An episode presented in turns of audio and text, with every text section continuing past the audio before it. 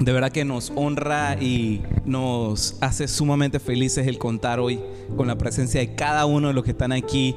Eh, en presencial, en modo presencial, igual también nos alegramos con todos los que están conectados a través de nuestro Zoom. Y igual como hacemos todas las semanas, les recuerdo que somos una misma familia, pero tenemos dos experiencias, aquí en lo físico y también a la distancia. Tenemos personas que están conectadas desde países como Chile, como México, también tenemos gente en la República Independiente de Chiriquí, también están conectados ahí con nosotros. Y de verdad que nos gozamos en gran manera ese hecho de ser una familia, no solamente aquí en lo físico, sino que también en lo extenso que los medios de hoy en día nos permite llegar a diferentes sitios, a diferentes lugares y de verdad que nos gozamos. ¿Y qué tal si desde aquí, desde donde estamos, le mandamos un saludo a quienes están ahí en el Zoom? Voy a poner el micrófono allá para que le manden un aplauso y una bullita.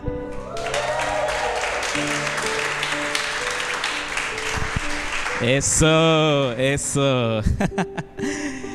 bueno, vamos a entrar en materia.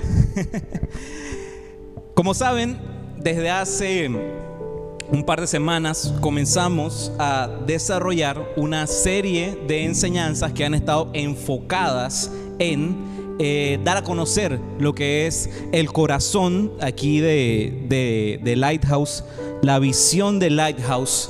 Eh, para esta temporada a la que Dios nos está embarcando. Y la visión de Lighthouse, si es primera vez que estás aquí con nosotros o conectado, te la resumo muy rápidamente. Nuestra visión se basa en tres principios, en comunidad, creatividad y espiritualidad. Y hoy vamos a ver ese tercer principio, el principio de espiritualidad. Y como título le hemos colocado a la enseñanza que vamos a ver el día de hoy, tu espíritu en nosotros. Si nos sigues en redes sociales, ya verás que siempre estamos colocando em, un poquito por delante del título de la enseñanza para que vengas con cierta expectativa.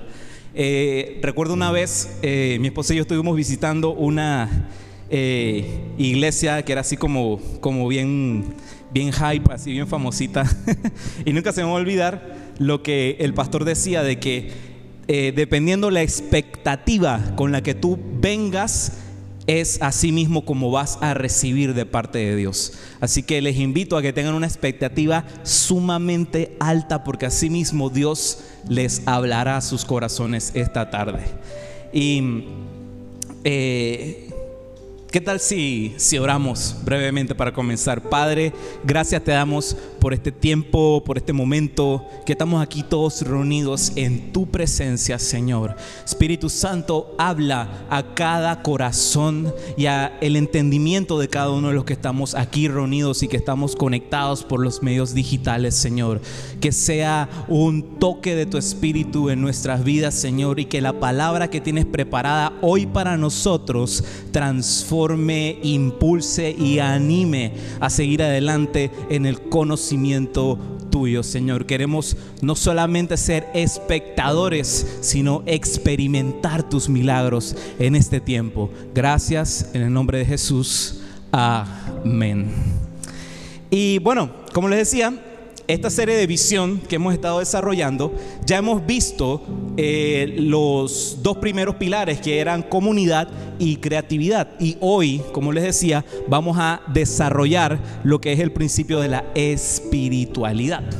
Y haremos algo un poquito eh, diferente. Normalmente siempre iniciamos eh, leyendo un versículo eh, que le da como que el tono de lo que vamos a estar compartiendo el día de hoy, pero hoy quiero comenzar contándoles una breve historia, historia patria que se remonta por ahí en el lejano año del 2005. ya me está viendo mi esposa con una carita es que Bonnie, ¿qué vas a hablar? Voy a contarles brevemente, así a grandes, grandes, grandes rasgos, eh, la historia de cómo Jamie y yo nos conocimos. ya estoy escuchando de acá a Jamie decir, dije, ay no. bueno,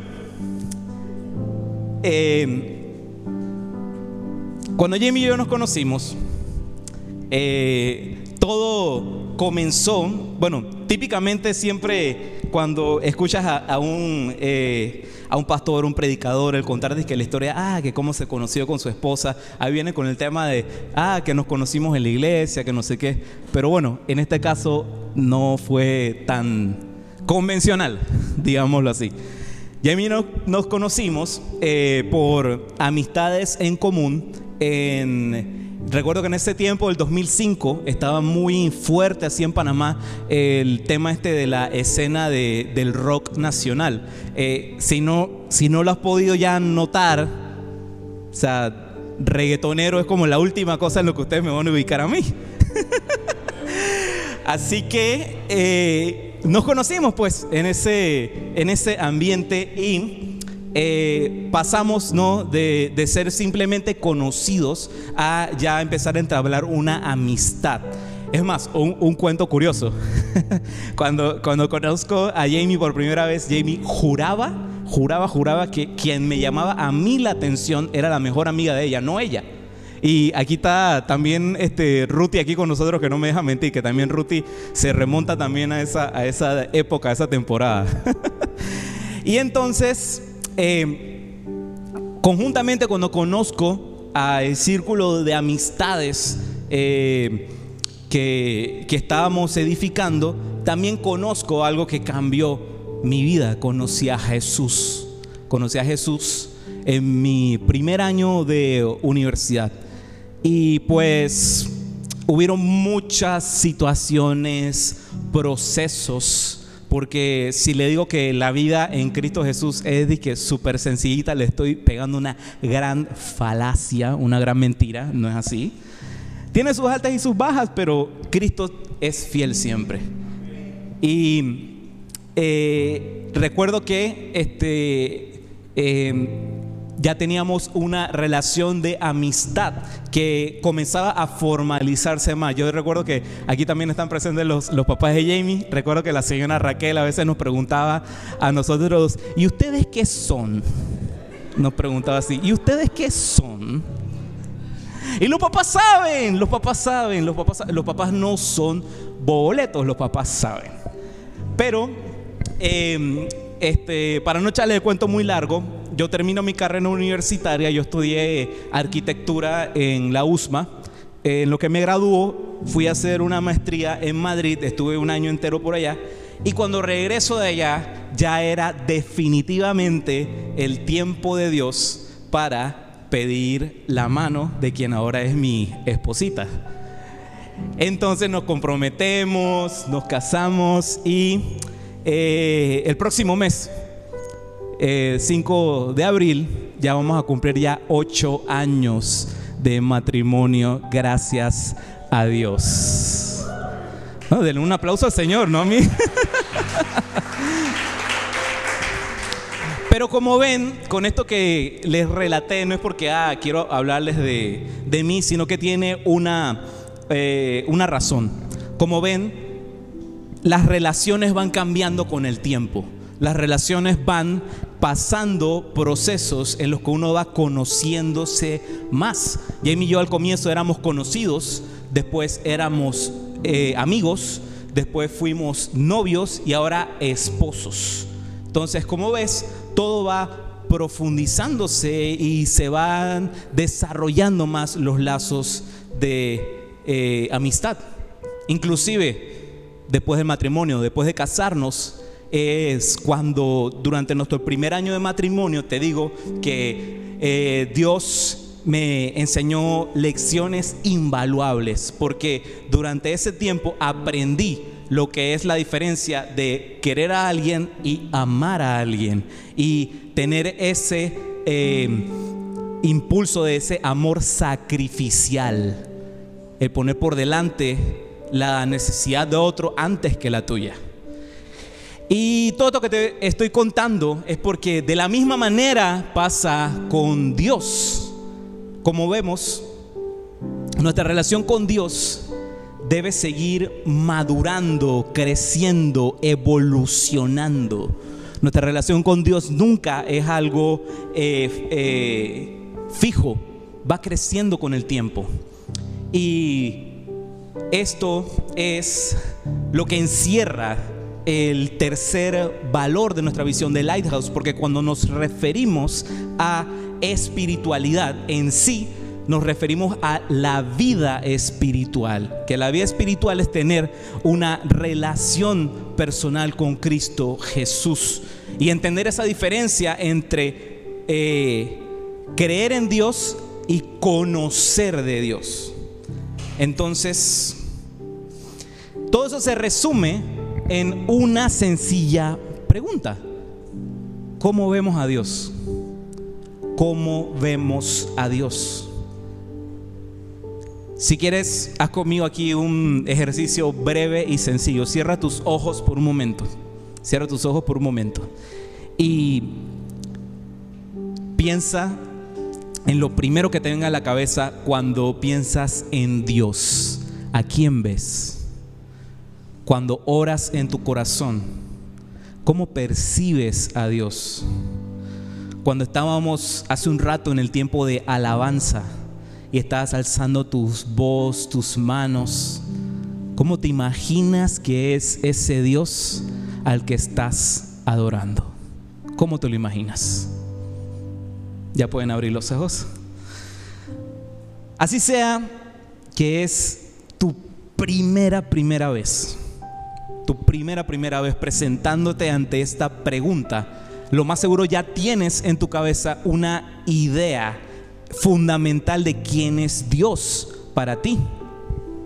Eh, hay un eh, autor y teólogo llamado A.W. Tozer que dice la siguiente frase, lo más importante del ser humano no es lo que dice ni lo que hace, sino lo que cree profundamente en su corazón acerca de Dios.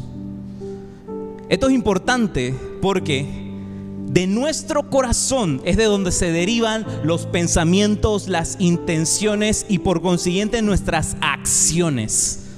Así que de la manera en como nosotros percibimos a Dios define mucho de lo que somos nosotros como seres humanos, como personas. Ejemplo, si vemos a Dios como alguien distante que está por allá en una galaxia así todo lejos, de repente lo percibirás como de que, ah, Él no me escucha, cuando oro es así, eh, como un susurro así nada más para Él, no me presta mucha atención. O si vemos a Dios de repente como un juez así, enojón, sentado en su silla, eh, como especie como de un policía cósmico que está listo así para ver, ah, ¿qué hiciste? De repente vamos a empezar a actuar de una manera un poco más ansiosos porque en nuestra toma de decisiones o lo que sea, vamos a pensar, ah, ¿será que esto, esto lo debo hacer? ¿O esto no lo debo hacer? ¿O es así? ¿O no es así? Y, y vas a vivir con esa ansiedad de repente en tu corazón. Igual, si de repente percibimos a Dios como así como un hippie, así todo puro peace and love, todo está bien, paz, amor para todos. Eh, de repente la percepción que tendrás de Dios es casi como los memes esos que, ni dan risa, pero que están ahí rondando por el, por el Instagram. Deberían borrarlos a todos. No, mentira. en el principio, en el principio Dios creó los cielos y la tierra.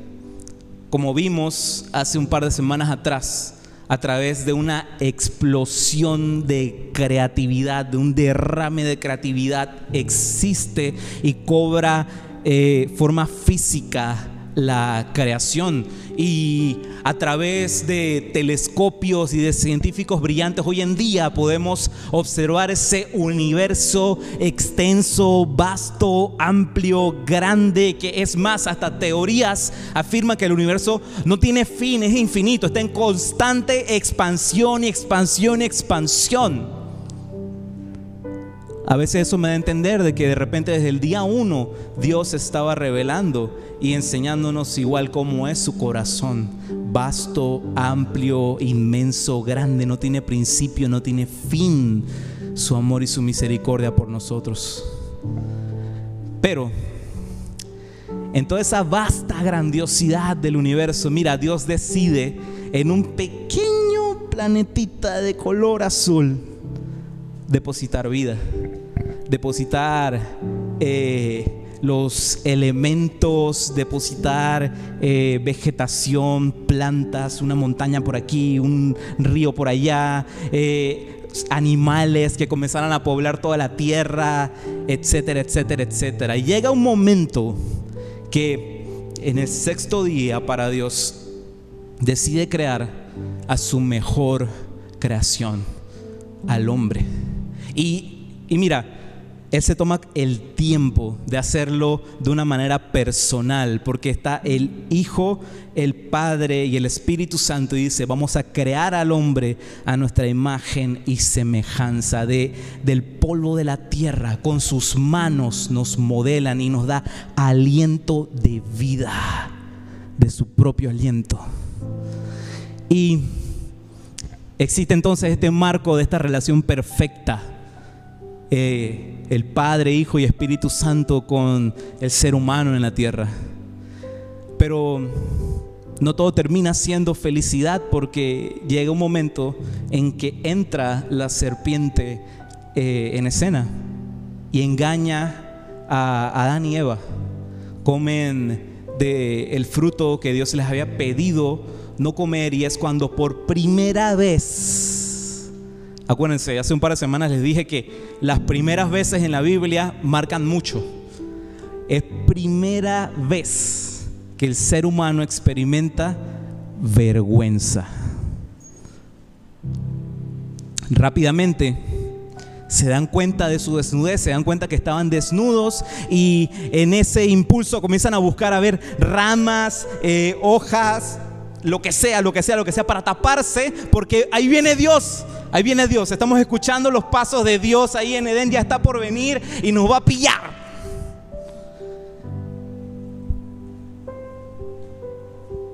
Y Dios viene y busca en ese momento a sus, a sus hijos. Y obviamente que Él sabía dónde estaban. Estamos hablando de Dios. Él estaba presente en todas partes, pero aún así se toma el tiempo de buscarnos. Y cuando eh, nos encuentra, les preguntan dónde estabas. Y obviamente que Él sabía dónde estábamos. Pero mira, a veces pienso que Dios hizo eso porque Él quería de todas maneras abrir un espacio de oportunidad para que nos en ese momento entrásemos en razón y recordásemos quién éramos nosotros y quién era Dios. Y es allí donde escuchamos por primera vez las palabras, en mi opinión, las palabras más tristes de toda la Biblia. Lo vemos en Génesis 3:10. Dice así, el hombre contestó, escuché que andabas por el jardín y tuve miedo, porque estoy desnudo, por eso me escondí escuché tu voz, tuve miedo y por eso me escondí.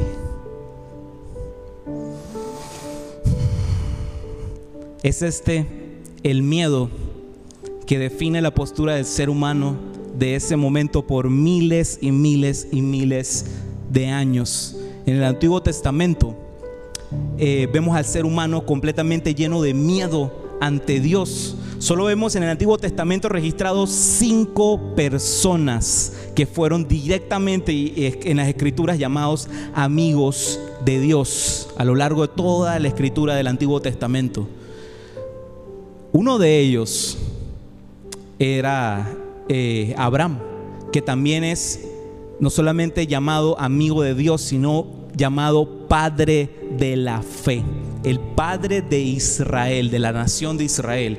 Y hay una historia eh, de la vida de Abraham que hay veces que no se, se comparte ni se examina muy a menudo, pero te la quiero eh, mostrar rápidamente porque para mí resume perfectamente la postura del ser humano en esa temporada. Y la vas a encontrar en Génesis 18, versos del 1 al 2.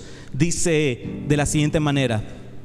El Señor se le apareció otra vez a Abraham cerca del, del robledo que pertenecía a Mamre. Un día Abraham estaba sentado en la entrada de su carpa a la hora más calurosa del día. Entonces levantó la vista y vio, ojo, vio a tres hombres de pie cerca de allí. Cuando los vio, corrió a recibirlos y se inclinó hasta el suelo en señal de bienvenida. Estos tres hombres, teólogos afirman que eran nada más y nada menos que Padre, Hijo y Espíritu Santo.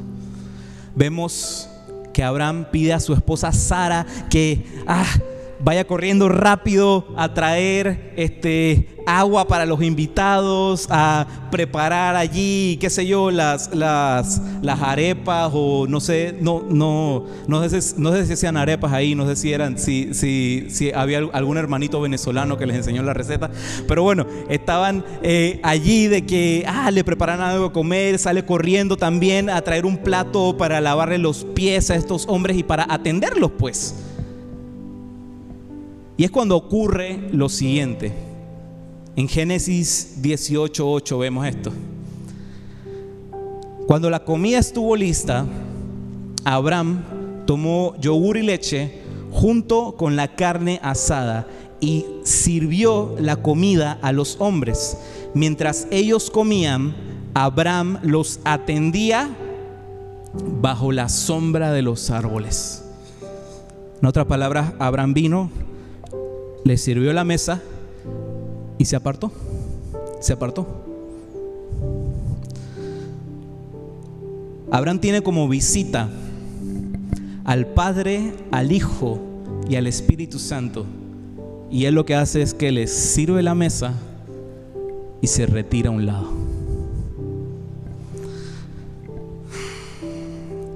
En el año 1500 tuvimos la reforma de la iglesia que la comienza Martín Lutero.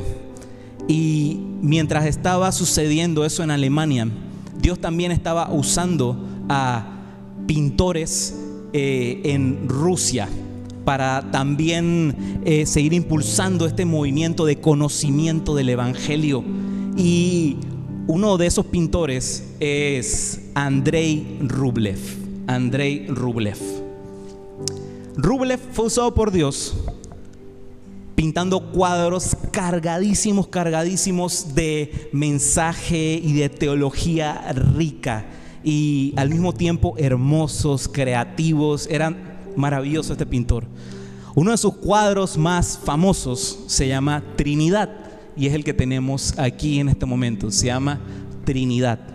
Y eh, este cuadro, si lo ves, vas a ver que hay tres personas aquí sentadas en una mesa.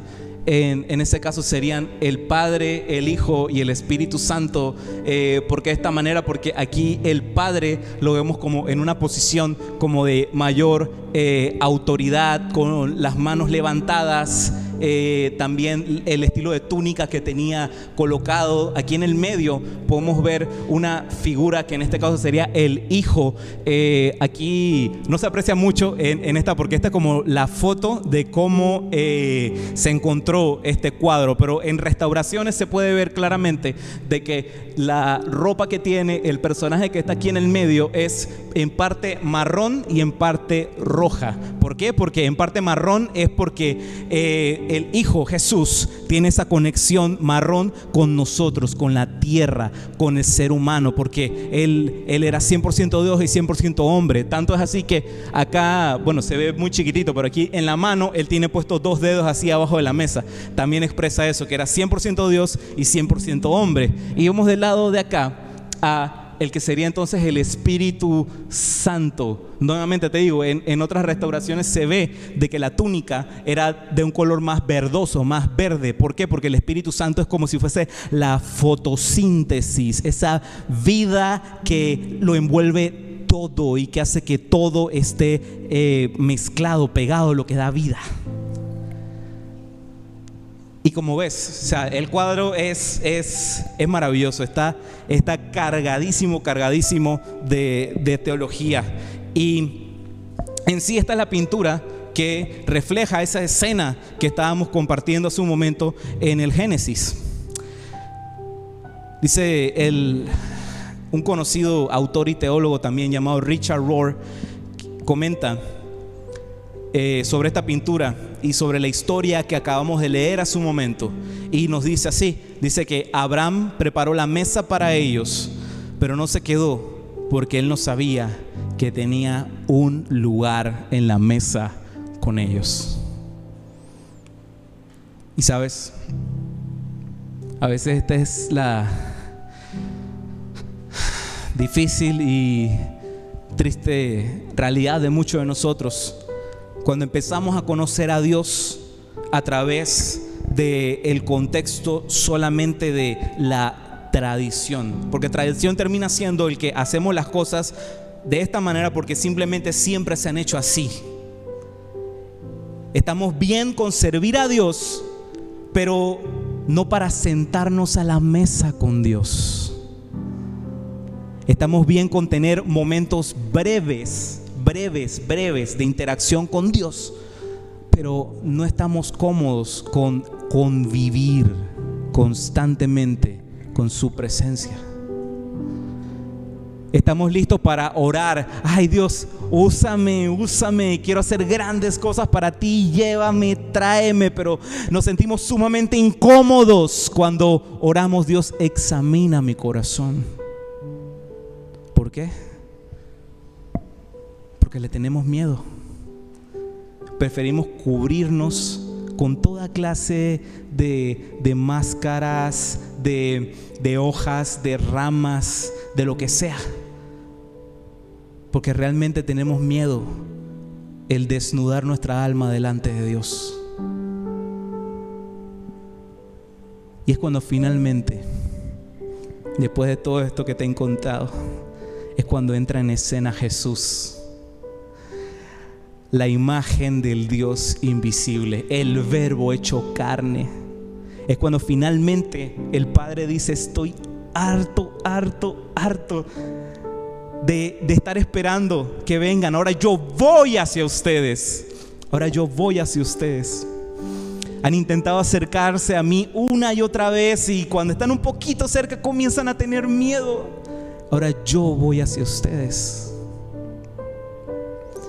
Hay un evento registrado por los cuatro evangelios durante el ministerio de Jesús que es conocido como la alimentación de los cinco mil. En realidad, diez mil, porque la Biblia registra que estaba contando solamente los hombres, así que lo más seguro, como eran familias, también eran muchas más personas. Así que digamos que eran como unas diez mil personas. Y Vemos que Jesús estaba dando una enseñanza a la multitud y de repente eh, Jesús no tenía así como eh, un, reloj. Eh, este, yo no tengo un reloj aquí, así que, ah, bueno, sí, sí, ahí lo tengo chiquito en la esquinita. así que cualquier cosa yo sé cuando yo debo ir como que cortando, porque si no aquí nos quedamos hasta las 1500 y después la gente tiene hambre. Así que, pero bueno, lo que sucedió en ese momento es que no, o sea, no tenía eso, así que siguió compartiendo con la gente y se dio cuenta que ya era demasiado tarde para mandar a la gente de vuelta a su casa, así que había que darles de comer. Y le pide entonces a sus discípulos que trajeran lo que sea que tenían por ahí, que podían recolectar. Y es cuando le llevan cinco panes y dos peces. Pero cuando lo traen a Jesús, es cuando Él da gracias y ocurre el milagro.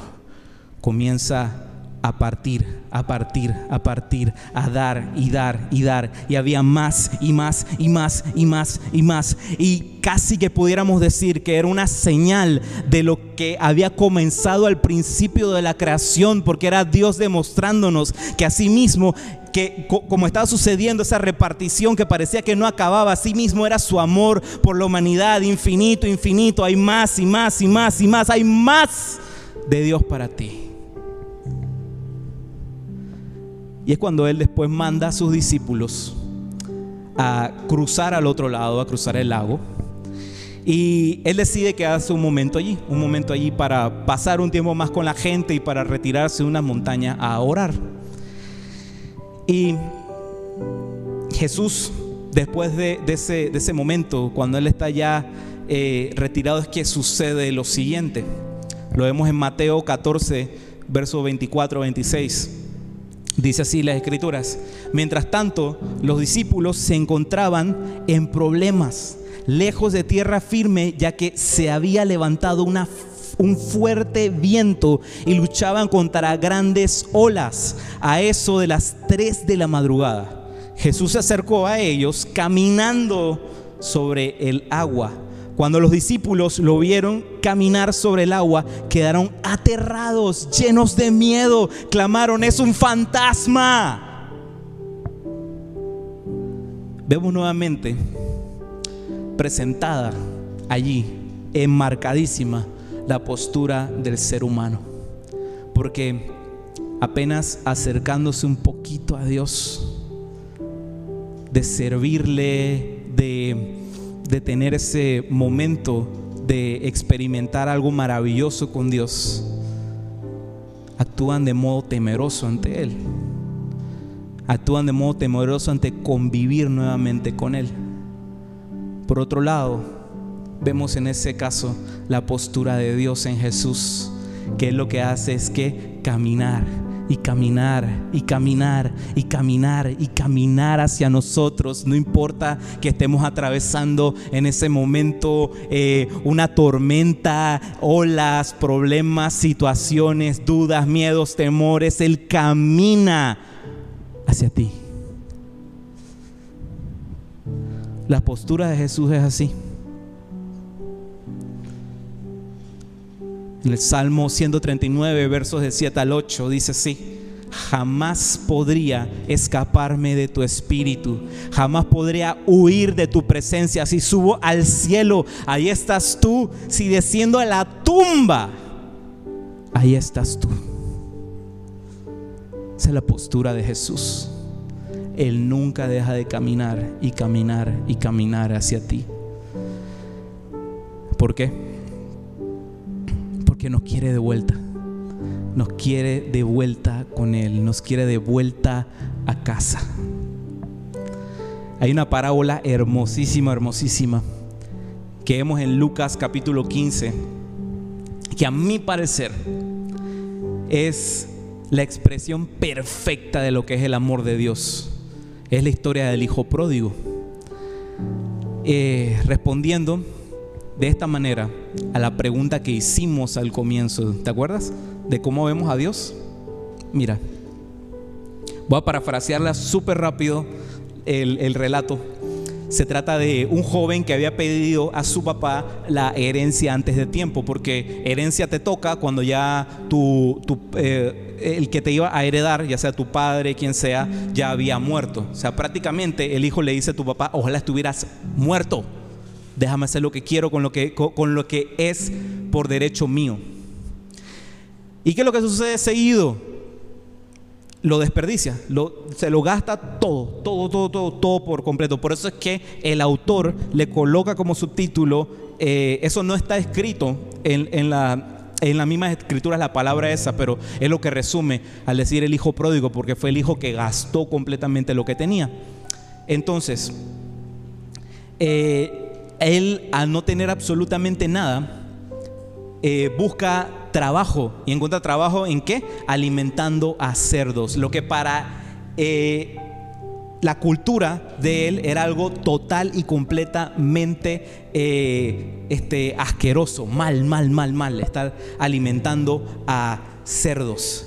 Entonces, en lo que estaba allí es que de repente entra en razón y se pone a pensar, wow, los, los siervos de mi padre, los que trabajan con mi papá, comen mejor que yo. Yo estoy aquí queriendo comerme la comida de los puercos y ellos comen mucho mejor que yo. Ah, ¿Será que ya regreso a casa a pedirle a mi papá que a lo mejor me acepte como otro de los siervos para poder trabajar y, y comer y tener algo? Y es cuando decide él regresar a casa. Y ocurre algo maravilloso. Porque cuando él decide regresar a casa, vemos esa escena y yo me la imagino de esta manera, me imagino a el muchacho con la ropa toda desgastada, con el corazón roto, caminando, acercándose a casa y de repente está el papá viéndolo así de lejos y lo que hace es que sale corriendo de una vez a buscarlo. Eh, me imagino al Señor tratando de agarrarse la ropa para poder correr con habilidad, para poder llegar a donde estaba el hijo. A lo mejor el hijo se estaba era desfalleciendo, cayéndose al piso y va y lo recoge y el papá comienza a gritarle a la gente, traigan, traigan, tráiganle ropa, tráiganle calzado, tráiganle, eh, eh, eh, un anillo y todo, porque él es mi hijo que volvió a casa.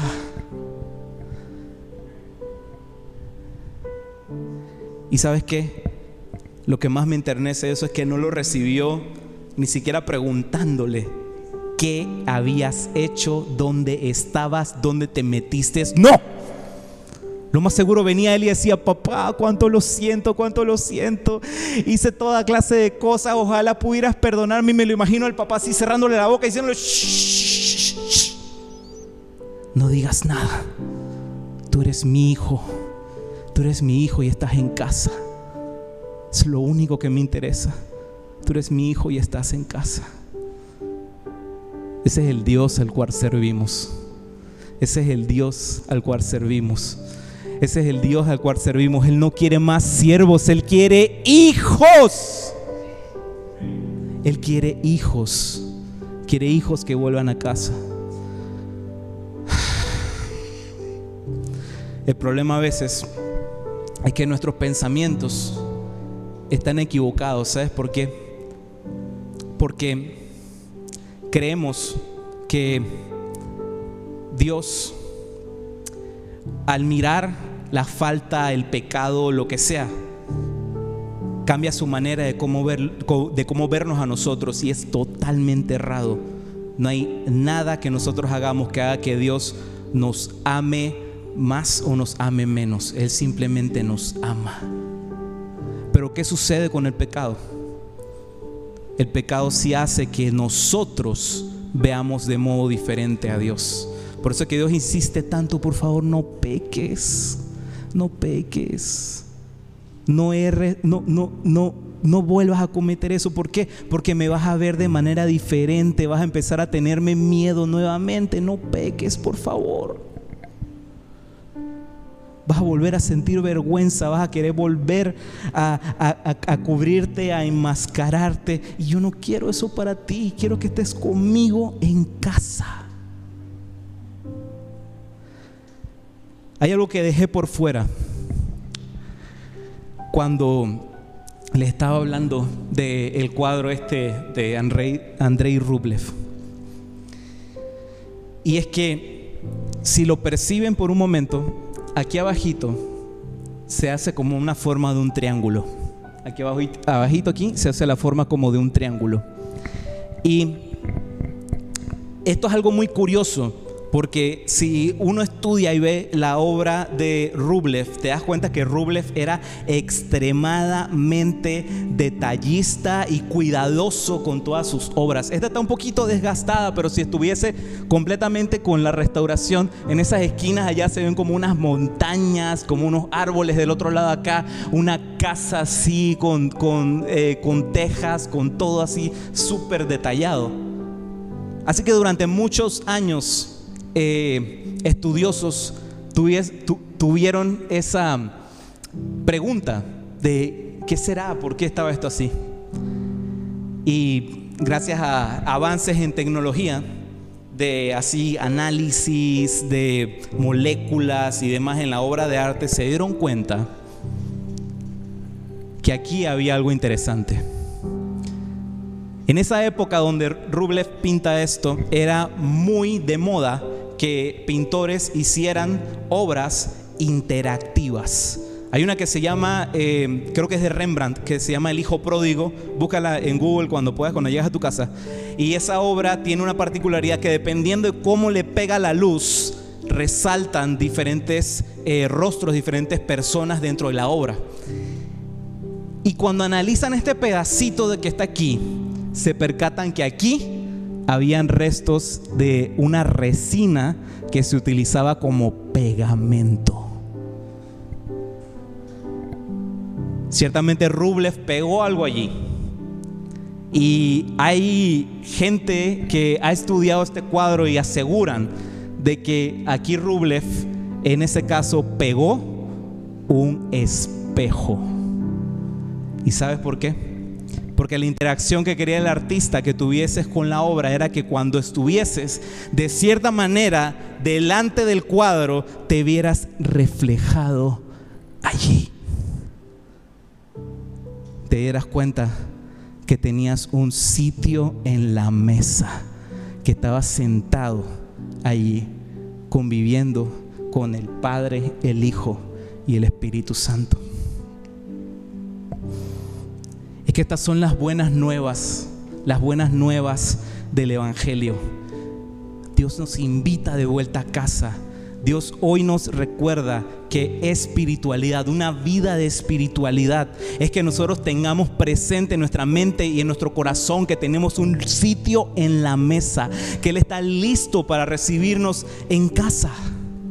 Mira, el título de esta enseñanza, cuando, cuando lo estábamos desarrollando, eh, tiene, tiene dos sentidos este título porque dice tu espíritu en nosotros.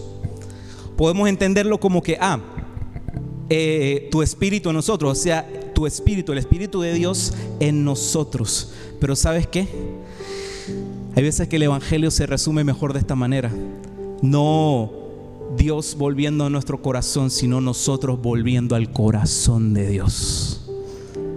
Y este título es como si Dios nos dijera, el Dios Padre, Hijo y Espíritu Santo nos dijera, tu Espíritu en nosotros. De vuelta a casa, de vuelta a casa. Quiero pedirte que nos coloquemos de pie por un momento.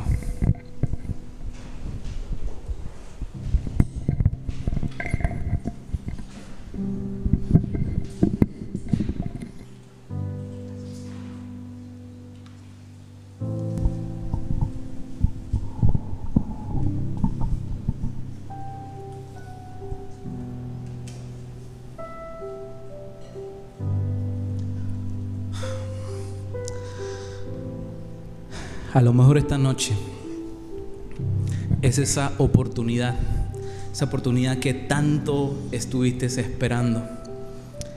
A lo mejor siempre lo has dado por sentado de modo consciente, pero no hay nada como tomar una decisión consciente de decirle a Dios por primera vez en nuestra vida, hola Dios, soy yo y quiero conocerte